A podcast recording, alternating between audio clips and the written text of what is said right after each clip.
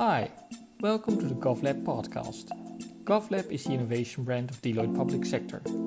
Together with public sector organizations, we try to solve society's most wicked problems through innovation. In this podcast series, we talk to innovators that have the ambition to change our society and make it a bit better place to live in. What drives them? How do they do it? And what can we learn from them? Today we speak with Hans Schonfeld.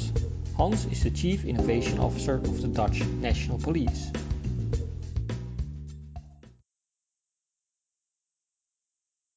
Hi, welcome um, to this podcast. Um, well, maybe uh, Hans, as an introduction, um, maybe for, can you first tell me how did you end up in innovation and why are you so passionate about it? Yeah, hello Daniel and uh, listeners. I think it was in 2012 uh, that the government decided that the Dutch police has to reorganize. I was second in command with the Amsterdam police force. I was uh, 55 years old and I decided uh, to change. I wanted to reinvent myself, not another 12 years at the Amsterdam police force. So I had some talents on ICT. I had knowledge about ICT. So I decided to um, to get knowledge uh, about uh, innovation, more knowledge, orientation. Uh, I think is the best word. Best word.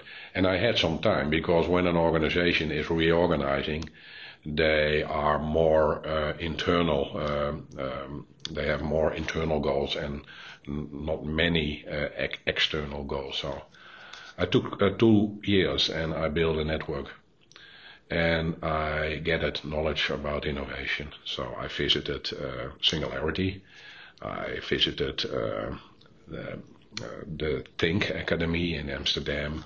I visited uh, several professors and uh, colleagues from in the Netherlands and outside the Netherlands. And I decided to write a book. That's so from orientation and um, building a network, it was uh, to transformation my knowledge into a book. And the book was called uh, Innovation, Co-Creation and Leadership, a guide for an innovative ecosystem. Those were the first steps. And uh, then uh, the chief of police uh, appointed me as his chief innovation officer and his personal strategic advisor. And uh, he gave me a room uh, beside his uh, uh, uh room. And uh, then I decided to work on an ecosystem on several levels to make the organization a police organization with innovation and experimenting skills in its DNA. And that's difficult because we are the biggest organization in the Netherlands, 70,000 policemen. Most of them are very uh, old-fashioned. They are really excellent in evaluating the football next, uh, the football match we had two weeks ago, to organize a football match we will have in two weeks even more better than before. But their mind and their skills aren't aimed at the future. Why do, why do you think it's so important? What do you see as the biggest challenges for police in the future? Um, I think we must. There are. Now, maybe you know I'm writing the police has to learn to dance with new partners, and we have to integrate um, sensors, um, data, and machines within our working processes. And why? Because we have uh, the obligation to think in these fast changing times uh, about possibilities and threats uh, which are coming in a faster speed towards society. I will give an example. It's even even uh, even the judge uh, is saying, okay, the government has an, a duty to take care, um, to see into the future, to do things now, to avoid problems in future in Holland. So I like I, I like the judge who said it. Um, an example: we have self-driving cars and it's coming fast. And as a police force, we can use it. We also have to see um, to take care about the expected um, uh, the expected uh, influence on society. We will have less uh, deaths and wounded people. We are putting about, I think, 20% of the police force into traffic accidents and the traffic. We can uh, we can give them other work into the future. But you can also use a self-driving car programmed. You don't you do not put a man in it, but 80 kilograms of explosives. You are programming it, and then it's a pro- projectile. I don't know how do you call it. It's like a rocket. So criminals or terrorists can misuse a self-driving car. So we have the duty to look after the new phenomenon self-driving car in three ways. That's why I like this. And how, how did the, the, the organization respond to your this story? Because I know the story, we have seen it before, but you always tell me a, a very important uh, moment that there was that you were speaking in front of a lot of uh, leaders. can, you, can you maybe tell a little bit about how that speech went?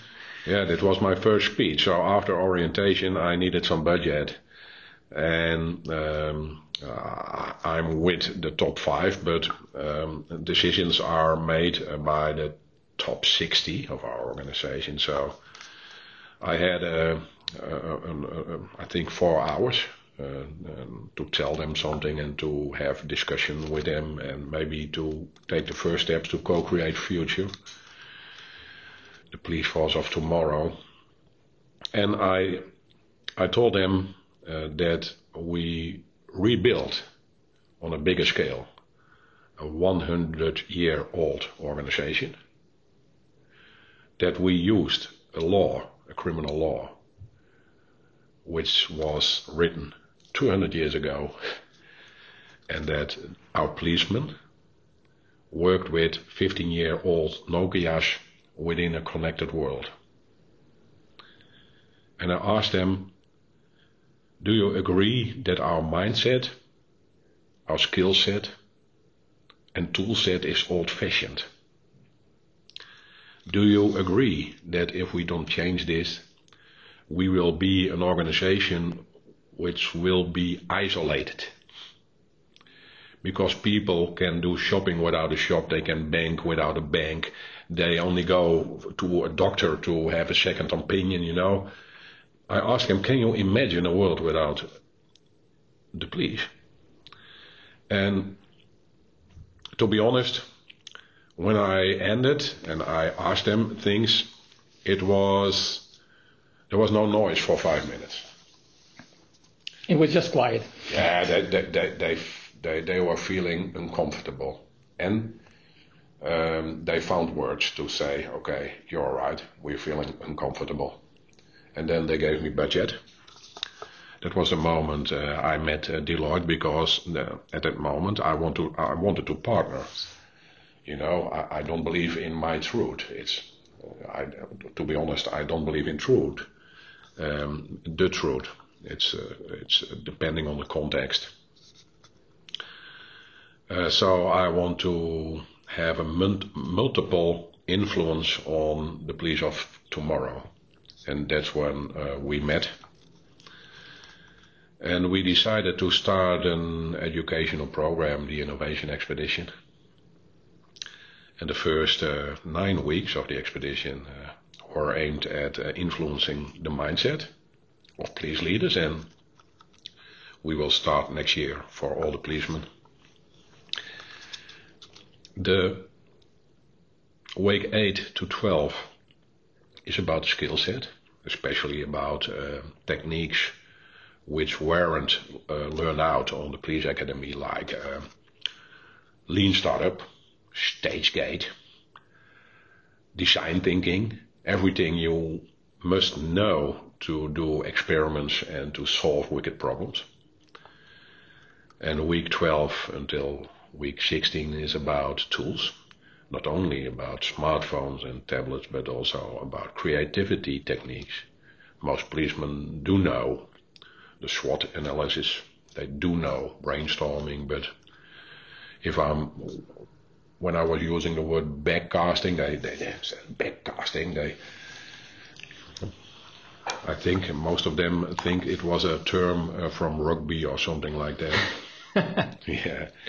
So uh, and then the last uh, four weeks, it's uh, the educational program takes half a year. The last four weeks is about SenSet. Very important. What's the sense of it? All those developments, all those techniques, all those social developments what does it mean for society? What does it mean for Dutch society? What will it mean for the police in Dutch society? What will it mean for you as a leading police officer in the Dutch police, in the Dutch society? And what will it mean for you as a grandfather, grandmother, maybe the chairman of um, um, uh, something you do in your own time? SenSet. And after eight weeks, they come together for one day. We call it an inspiration day. After um, four weeks, they come four times after the blocks, they come together. And for the program, we developed an app, a very uh, nice app. You can use it, uh, and every uh, every policeman uh, is connected uh, 12 minutes a day with their phone to the app and, they will get uh, movies, texts, sounds, questions, and they are connected together in a group and they can discuss about the things we gave them. It's very successful. We have a thousand leaders within our 17,000 uh, policemen. And I think at this moment uh, already 500 of them uh, voluntarily uh, did the innovation expedition. Did you did you see like a change in behavior in some sense? I I yeah yeah yeah. To be honest, uh, at this moment, um, our organization, uh, some of them, first the, people who did the innovation expedition, some of them didn't change. A group changed, and some of them changed totally. That is.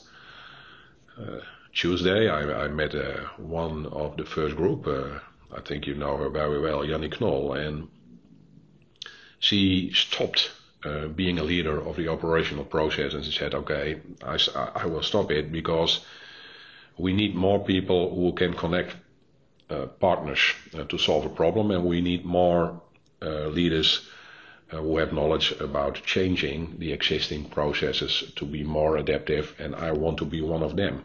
So she said, for me, life is totally different after following the innovation expedition.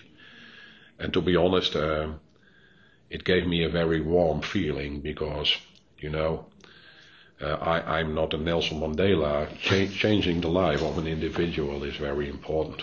One. Yeah. So, um, uh, but also uh, within our organization, we see uh, groups uh, starting to experiment themselves um, a group of detectives. Uh, they, I always want to try to solve uh, cold cases with artificial intelligence. So, but the, the people uh, leading the detectives, they, uh, they aren't used working with machines. Uh, they are, to be honest, they are old-fashioned. And a group of youngsters, they asked me for, I think it was only 35,000 euros. I gave it to them. I I brought them in contact with uh, IBM Watson, and they uh, took uh, 40 court cases, um, digitalized um, all the, uh, the, the the written things, and they found new cues. So um, there are many things happening in our organization. What What are you most proud of so far? You say like that's what I'm really proud of what we achieved so far. Um, I'm proud of um, giving direction in the movement of our organization to be more um, adaptive and more innovative. Because there are happening many things, and now we said, okay, sometimes we have to choose. And we said, okay, we will choose for giving better service for the public. We will choose for preventing, not solving, normal crime, preventing and solving cyberbullying, cybercrime, smart safe cities, and uh, a better internal service. Using new partners, using uh, sensors, data, and machines. So the experiment of uh, solving um, cold cases uh, with a machine uh, has a place in this ma- matrix. So I think I'm proud of um, uh, succeeding in focusing on the st- strategic um, um, priorities of the organization. And I'm proud of I think everybody in the organization now knows that we have to be adaptive, that experimenting is important, and they, the knowledge about uh, what is design thinking, what is stage gate, how can we do it. The group of uh, the the group, so enthusiastic, enthusiastic. The, the group of uh, detectives is teaching out the system of design thinking themselves to other detectives. They are infected by using the instruments. That makes me proud. I think it is also a huge success. It's a huge success. Yeah, really, it's a huge success. Now we have to make a uh, next step because we see that incre- incremental um, uh, innovation is doing okay. We start um, with systematical uh, innovation because, uh, to be honest, our procedures are very bureaucratic and that doesn't match with an uh, innovative, adaptive organization because, you know, um, there is fear in an organization. There's fear for the new. There's fear for the media. There's fear for uh, governmental questions, uh, um, you know. And fear is transforming passion into bureaucracy it's transforming speed into brake, the, using yeah, the brakes, using brakes, and it's it's transforming quality into uh, non-quality. So I see that the organization is getting more uh, tough. The fear is going down. So I'm, I'm a preacher. What, I'm what are the most important elements that you think that contributes to reducing those fear? Because I think that that fear is indeed uh, going down, but it's it's one of I think the main factors that innovation in a lot of public sector organizations actually yeah. fail because of the fear that oh if we do this and we experiment for example on poor people and we do something wrong what will the media say or what will the politics say, or so how? What, are the crucial elements in your opinion? For me, for me, within an uh, within an uh, organization as a police organiza- organization or the army, but I think in many organizations it's important that um, the top uh, is constantly, not once a year, not only saying we want to cooperate we want to make new coalitions with startups, with the public, not only with district attorneys and, um, and cities. That's very important. They must, they, it's not enough to write, okay, we want to use uh, modern tools, we want to have the best information possible. I think the people in inside and outside the organization, they must see that it's transformed into direct action. So, if we want to have new coalitions to make it more secure and safe in Holland, when you, within a month, you are making labs and uh, you put cities in it, universities in it, startups in it, companies in it, uh, civilians in it, and they make a solution the people inside say, okay, he's not only saying that he wants to cooperate, he is doing it because our uh, chief commissioner, he is a he. I think in most countries, in Belgium, not, but most countries it's a he. It's a he. Uh, if you say we want to use machines within our working process, it's just a sentence. But if they see that we use Watson to solve cold cases, that's very important to not only say things, but do the things you say. And not two years later, but when they when the words are still in the ears and in the head and in maybe in the hearts uh, of our officers, then you have to take action. So strategy is nothing without action. For me, strategy is nothing without action.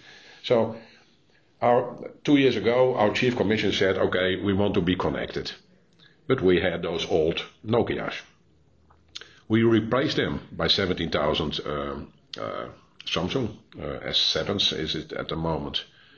We said you have to we have to work mobile at the homes of the people. Okay, we bought tablets, we gave them. You know, that's a strategy in action. Yeah, what, what I, re- what I really liked about that example was that you actually um, the, the, the officers on the street are the main ones that need to yeah. be connected. Yeah. So actually, they got the, the expensive S7 phone, yeah, while the leadership got the S5. yeah, phone, which I really found very good.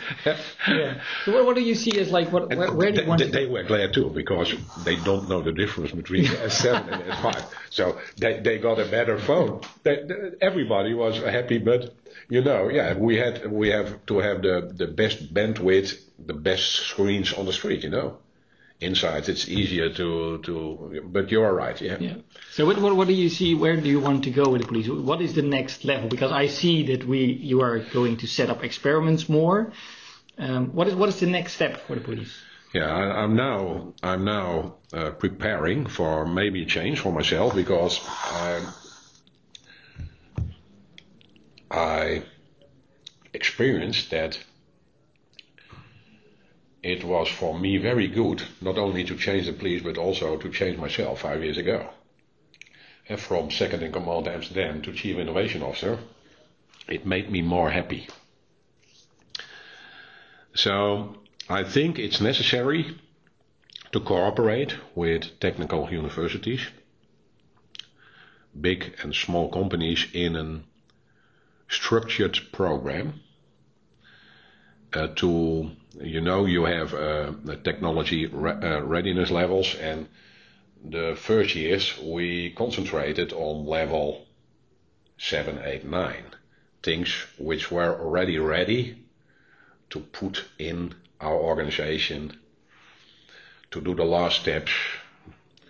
But for example, I, will give you an example the Technical University of Delft, they in they they invented um, um, equipment in which terahertz uh, can be they can make terahertz uh, radiation 400 times stronger than it was possible until today. And terahertz is not uh, harming the body when you use it on people and with terahertz equipment you can see whether they are whether they have a knife or a pistol. And now um, with the, with this invention you can see maybe which pistol. You can use it on distance but we don't have a prototype. So now I'm I'm concentrating about the process of okay there's an invention. I ask a big Dutch company which has uh, with a uh, big uh, amount of knowledge about um, radiation things, and TNO, our um, uh, nature lab, make me a prototype. Now you know it. I'm, I'm doing the process of design thinking, but very fast. Make me a prototype. Okay. We try it into a lab. Then you are at TRL level four. Okay. When it works in a lab, I will put one of those uh, instruments in Rotterdam uh, on the street and I will put one of them in Amsterdam. Why? In Rotterdam, they wanted to search people for weapons every day. The politics wanted, it, but they only find one out of hundred search, uh, they, they find a weapon. It's low. In Amsterdam, they don't want to use, uh, they don't want to um, uh, search people. Search people because they said it's uh, ethnic profiling and the machine doesn't profile, you know. So I have two goals. See if it's possible to make a working prototype uh, within uh, eight months and see whether it's possible to make the, the outcome of searches from one uh, of 100 to nine of 10 in Rotterdam to make it possible to use the equipment to do searches non-ethnical in Amsterdam. So I'm changing a little bit from Chief Innovation Officer to Chief Science Officer. Uh, so the, the University of Delft, uh, we have four technical universities. Delft is one of the highest ranked uh, in the world. They asked me, and the Dutch uh, Nature Lab TNO asked me, uh, is it possible that we make a national innovation center for public security? I said, I think so. So I'm now changing, changing to science, but still science for public security. So I will do the, the lower uh, technical uh, readiness levels and uh, one of my friends he will do uh, the higher, uh, the experiments uh, within the police force, the, the, the, the, the police organization as a lab. He will do that part and that will keep me uh, from the streets for another four or five years. And then you're going with a pension, or? No, not. I'm. I'm. Uh, you know, I'm, I'm doing several things. I'm writing poems. I'm. I have a. I have a column every week, and uh, other organizations ask me uh, to tell them how to be more creative, innovative, and adaptive. I don't think that you ever go with a pension, to be honest. But like maybe one one other thing that like how do you look because we work a lot together. Yeah. So I also know the police a little bit from inside, and I know we we do like great experiments. Um, but like if you want to implement it in an in an organization of seventy thousand people, that that is often yeah. um, a challenge. How do yeah. you look to that in, in within the police? Is do you have like successful ways to implement it, or is that also something that needs to be defined in the, in the coming years? Or yeah, to be honest, we are hierarchical organization. So people said, why don't you say, okay, that's a successful experiment, just do it. It's strange, but most police leaders don't use that style. Never. To be honest, sometimes I'm thinking, oh, we are spoiling look at this. And then we have the not invented here, uh, not in my backyard syndrome. And so sometimes I think we must say, okay, look at the advantage. It's it's not anymore allowed to, to do it the way you you, eh? you used to do. Yeah. But uh, to be honest, uh, at this, I'm I'm looking and I'm asking people with experience in fast scaling to come within our organization, and we are doing some experiments. And at this moment, I think the uh, the, the, the flu method, how do you uh, uh, call it? You get infected. Yeah. so sometimes I think it's good to change a lab into a showroom. And I'm I'm trying to gather knowledge and tools uh, to make sure that a lab on one side can be a lab and when they are successful, I flew in. I will I will drive in a team, and they will be the showroom of the lab, so that the colleague said, "Okay, look what they are doing. I want that tool, that invention, that process. I want it too." I think this is one of the best uh, uh, ways within our culture to change uh, behavior because I, I do not believe uh, in the word culture. It's about behavior. Um, but we do other things. We organize TEDx, we organize hackathons, we organize uh, gatherings. Uh, we do different ways to spread the good news. The only thing we didn't uh, try is to say, from now on, it's forbidden to do this. What should you? Yeah, to be honest, sometimes it's so obvious. I will give you an example. Rats, they can smell 70 times better than dogs. So I want to have I want to get a knowledge about this. Uh, so we hired uh, a rat trainer and we found out that the dog is making three mistakes out of 10 and the rat is only making one mistake on 200. A rat even managed to make a difference between false 500 euro billiards and uh, not false 500 euro billiards. Dogs can't. It's very difficult. But then I found out that the dog guides, the, the people who guide the dogs, said, okay, I'm a dog specialist and I do not want to be a rat specialist, you know? I can a little bit imagine that, to be honest, but it's. Uh... Okay, yeah, no, but I too. So then, then you have to be creative and said, okay, uh, your the name of your function will not be rat guider. You will be a smell specialist, and you have to decide whether you use the instrument dog. That's your your specialist, or the instrument rat. But they didn't want to have the rats, so we didn't implement it the rats. To be honest, when when I was not responsible for inventions and for experiments, but I was responsible for going concern, I would have said, it doesn't matter what you want, use, use it. it. Otherwise, find another job. Yeah. It's it's unbelievable, you know. It's the, default percentage it's half a percent or 30%. It's, it's unbelievable. Maybe as a, as a, as a, a last question to end this, if you have like, you have, have great successes and learned a lot of lessons, if you would, could give one advice to, to the people that are listening to this podcast, what would be? Uh, don't be the man of La Mancha. Don't be um, if the top doesn't want to cooperate, wait another two years. Um, it's especially within police organizations. I think also within the army, maybe also uh, bureaucratical organizations. It, it's important uh, to have the top with you, and it's important to make to, to transform the strategy into direct actions I told you about. I think that's the most important lesson I learned. Yeah. And then it's very nice to do.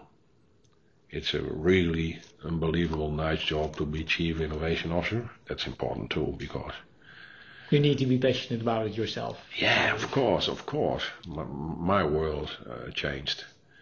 I'm reading other things, I'm meeting other people, especially youngsters, you know. People can't see me, but I'm an old elephant. I'm 63 years old and I know everything about the future. So I'm an old elephant and I'm walking between all those youngsters and sometimes I'm kidding them. I throw them into the water or I make a joke and sometimes I'm warning them. Uh, do what you want to do, but it's nice to do. Thanks. I, I hope that you will go on for quite some time because I find it always very inspiring uh, to work with you. Yeah. And I want to thank you for uh, for this talk. And uh, okay. thanks.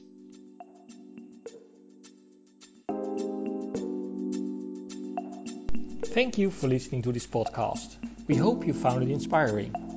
Don't forget to rate us so we can learn what we need to do better in the future. And of course, if you like the podcast, please share. Follow us as we will publish more inspiring stories on public sector innovation soon. We wish you a great day and if you want to join the conversation, please visit our website on www.deloitte.nl/govlab.